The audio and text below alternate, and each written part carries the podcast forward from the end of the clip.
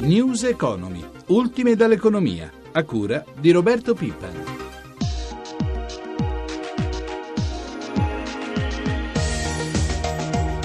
29 maggio, buongiorno da Vittorio Cota. La crisi quest'anno potrà anche finire, ma il paese resta fermo. Lo certifica l'Istat nel suo rapporto 2014. La ripresa, se tutto andrà bene, si fermerà allo 0,6%. Per oltre 6 milioni di italiani il 2014 sarà purtroppo senza lavoro e sta cambiando lo storico ruolo della donna. Si moltiplicano le famiglie dove l'unica a portare a casa uno stipendio è quelle dove le culle restano purtroppo vuote.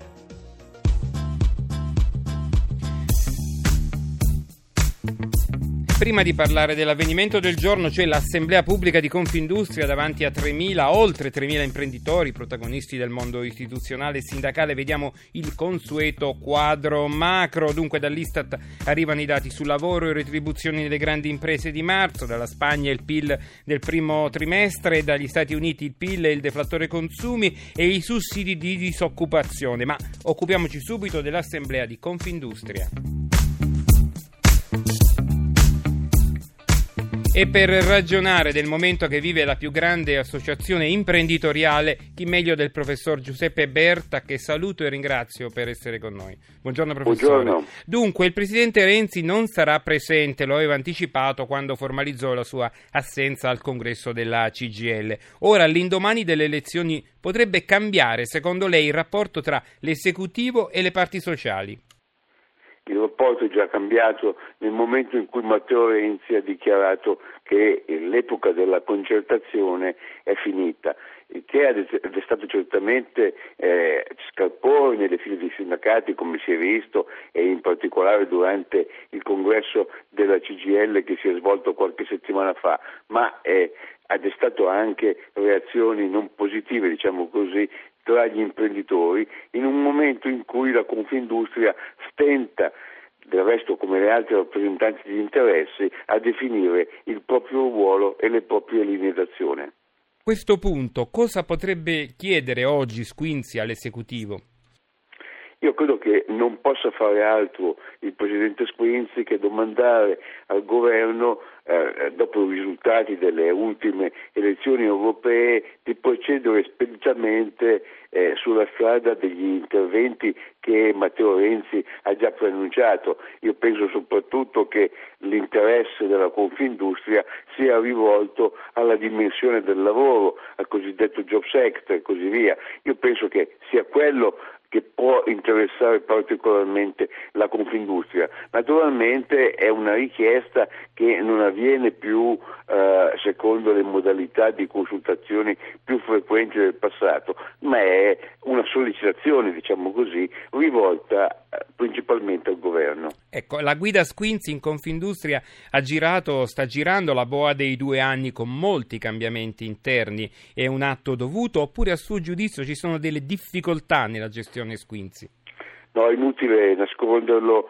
Eh, la presidenza Squinzi fin qui ha attraversato dei momenti non facili eh, e soprattutto dà segni di tensione nei rapporti con alcuni segmenti del mondo imprenditoriale. Eh, la Confindustria eh, è stata anche travagliata al suo interno da un dibattito che ha avuto anche dei risvolti organizzativi, eh, per esempio col cambiamento, l'uscita della squadra presidenziale eh, de, di un imprenditore come Aurelio Regina e eh, l'ingresso di, di, una figura nuova del mondo imprenditoriale del Nord come Licia Mattioli, presidente dell'Unione Industriale di Torino.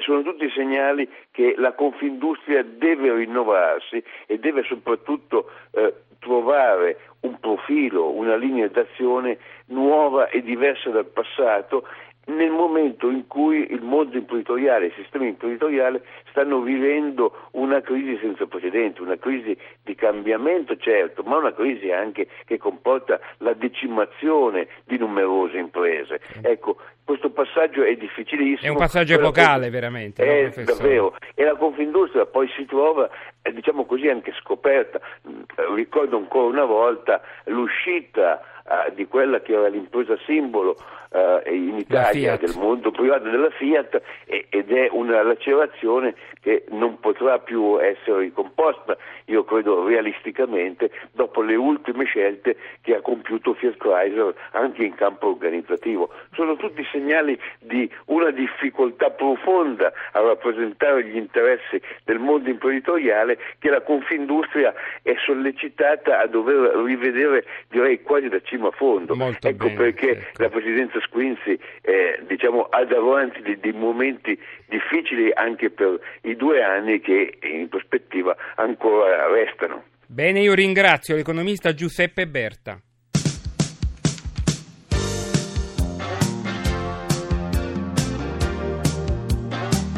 ...7.43 Vittorio Cota con voi, state ascoltando News Economy, l'approfondimento economico del mattino di Radio 1.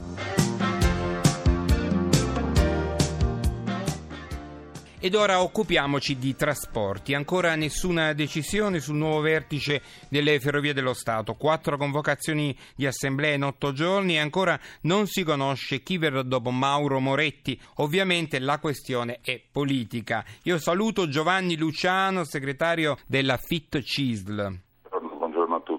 Prima di parlare delle vostre preoccupazioni oggetto del convegno di stamattina sul futuro dell'azienda, come giudica questo ritardo? Insomma, su Elia i giornali riportano che c'era l'ok di Renzi. Cosa può essere successo? Beh, saranno motivi politici. Io registro questo, questo ritardo con un, uh, un po' di preoccupazione perché le aziende non possono aspettare questi tempi di palazzo, se mi consentite, quindi spero che si faccia in fretta. Siete preoccupati per il futuro delle ferrovie. Ci spiega meglio questa vostra preoccupazione?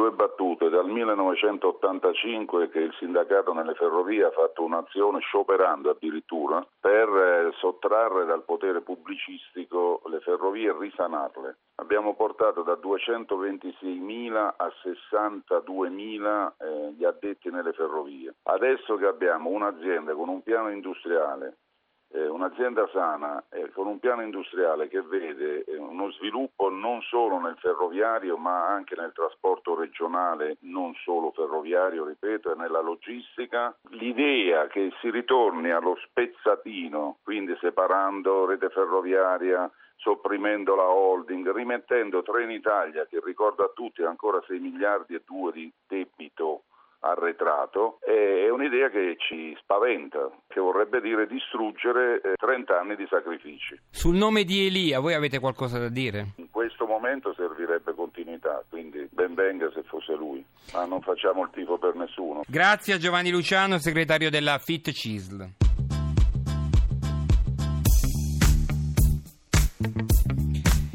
...7.45 ora occupiamoci del comparto della pesca, un settore in profonda crisi. E da sempre in primo piano nella difesa del comparto Lega Pesca.